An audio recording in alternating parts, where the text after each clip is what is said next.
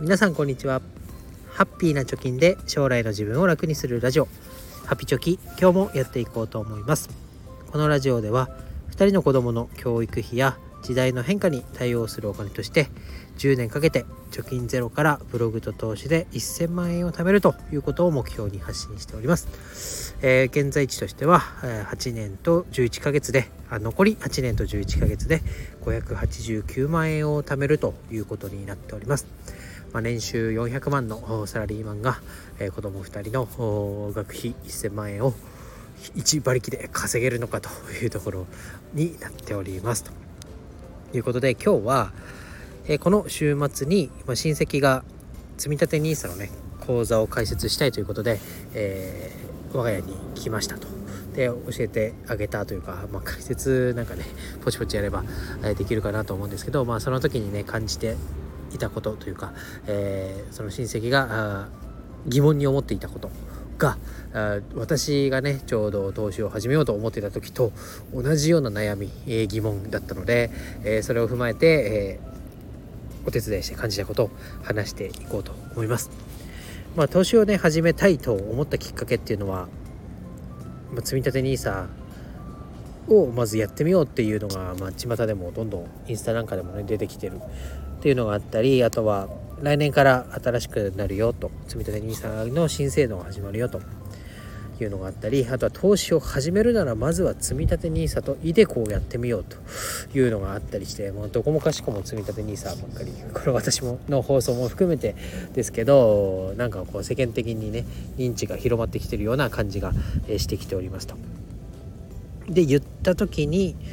まあ、積立 NISA をやろうとなったわけですけど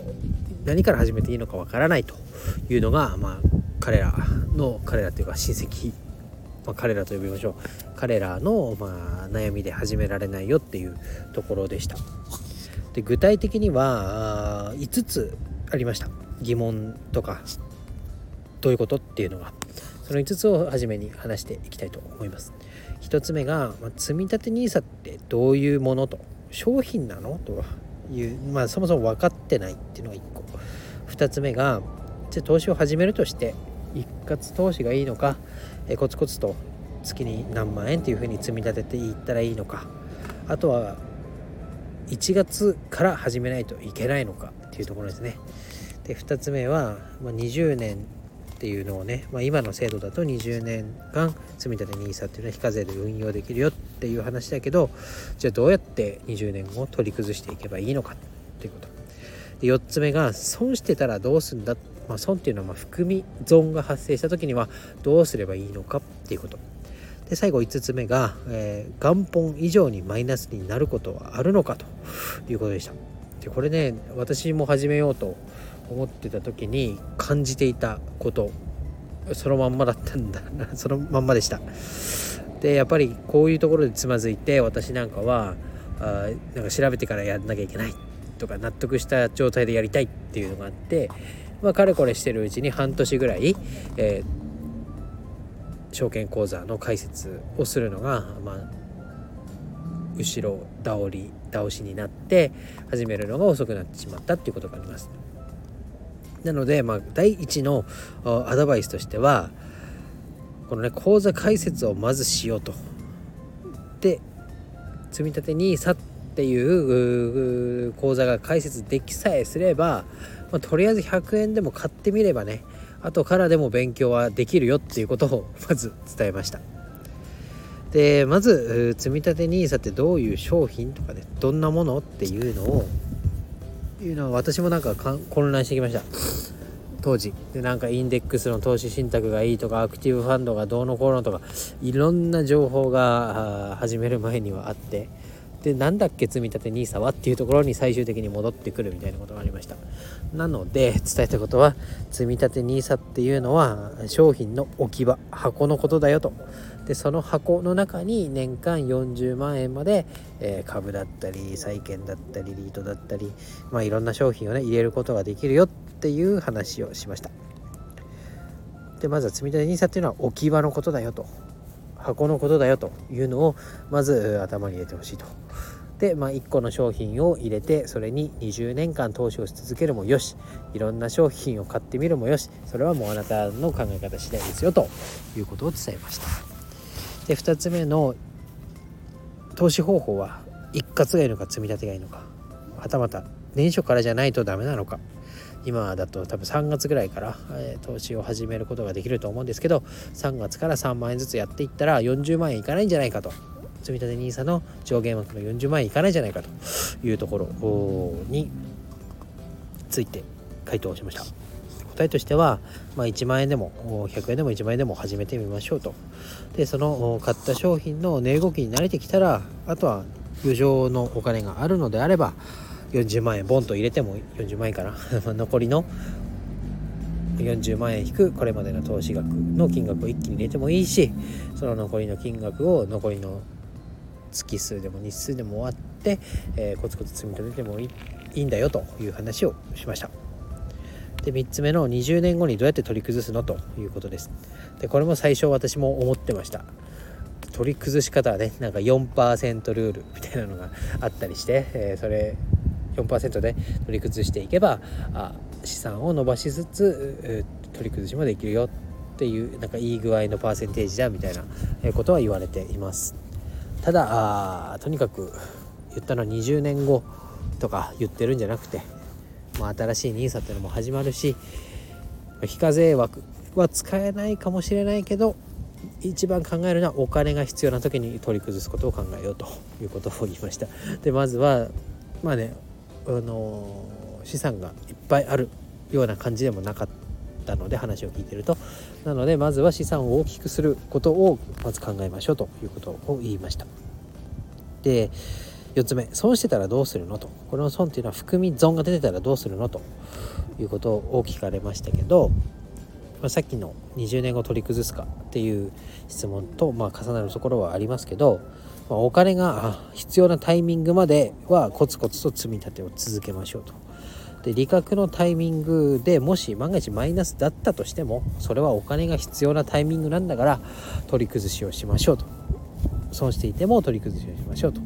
ただお金が必要になるタイミングって今から、ま順調にいけば、え15年とか20年後だよねと。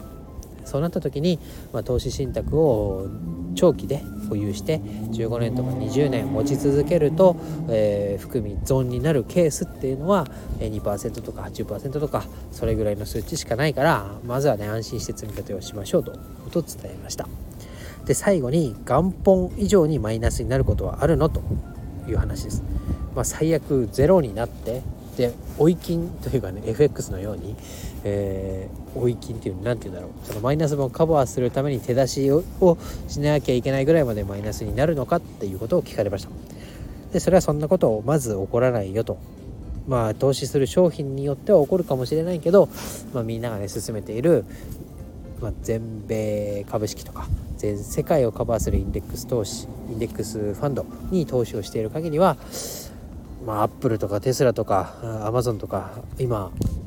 ちょっと陰りが見えてきますけどそういう企業がバタバタバタバタ倒れるっていうようなことは起こりづらいよねと、まあ、それが起こったとしても、まあ、債券とかにもね分散投資をされているから、えー、元本以上のマイナスになることはほとんど起こらないんじゃないかという話をしました。ということで、まあ、5つの質問にね、えー、私も、一個一個調べながら特にこうリベ大なんかを見ながらあ解決していったような記憶がありますけど、まあ、ある程度ね分かってから始めたいっていうのは誰にでもある心理なんだろうなと思います。まあ、自分のお金をね、えー、運用してでマイナスもあるよなんて言われてるところに投資をするわけですから、えー、不安なのはもちろん誰にもあるかなと思います。ただ投資を始めて、まあ、3年目とかになるのかな？なるともう値動きがあったとしても200円300円とかかな、えー、オールカントリーとか S&P500 を、まあ、見る限りは。ってなると全損になる可能性っていうのもないだろうし逆に、一夜にして億万長者みたいなこともないなっていうのが肌感覚として分かってくるよと思います。で、まあ、100円なり1万円なりね、えー、を、まあ、何もわからない状態で投資をしたとしても生活が明日からダメになる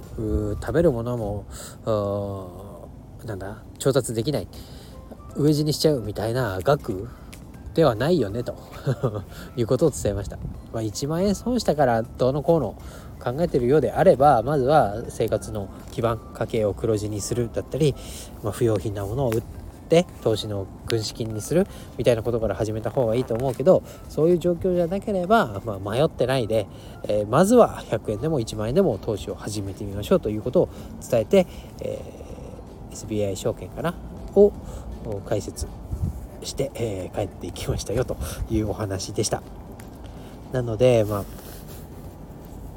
お金をま運用するっていうことでお金を増やすっていうのがま本来の目的ではあると思いますけどまずは始めてみてからでも勉強するのは遅くないよと。で長期投資を前提に投資をするのであればその運用のねテーブルにお金を乗っけてからが始まりだよとなるべく早くその資産運用のテーブルにお金を乗せましょうということがまあ大事なんだろうなと思います。でまあそこからね自分自身の体験でもそうですけどよりお金の勉強をするようになりましたし、えこういう場合ってどうなのっていうのがやりながらね、え、どんどん疑問として思いつくとか感じるみたいなことが増えてきてで、えー、結果お金にどんどん詳しくなるみたいなあいいフェーズになっていくかなと思いますので まだ始めてない人もこの放送を聞いていただけてたらまずは証券口座を開設することが一番なのかなと思います。まあ、来年の新制度に向けてはどうなるかっていうのはまだ全てがね、えー、はっきりと決まってるわけではないですからあここから新しく決まっていくことだったり変更することも出てくると思います。だけどまずは証券口座を持ってるか持ってないかで持ってる作るとなっても無料で作れますから、えー、来年までにね、えー、違う証券口座がいいかなと思ったらまた新たに作り直せばいいだけですのでまずは証券口座を持ってみましょうということで、えチャプター欄に記事の URL 貼っときますから是非参考にしてみてください。ということで今日は以上です。バイバイ。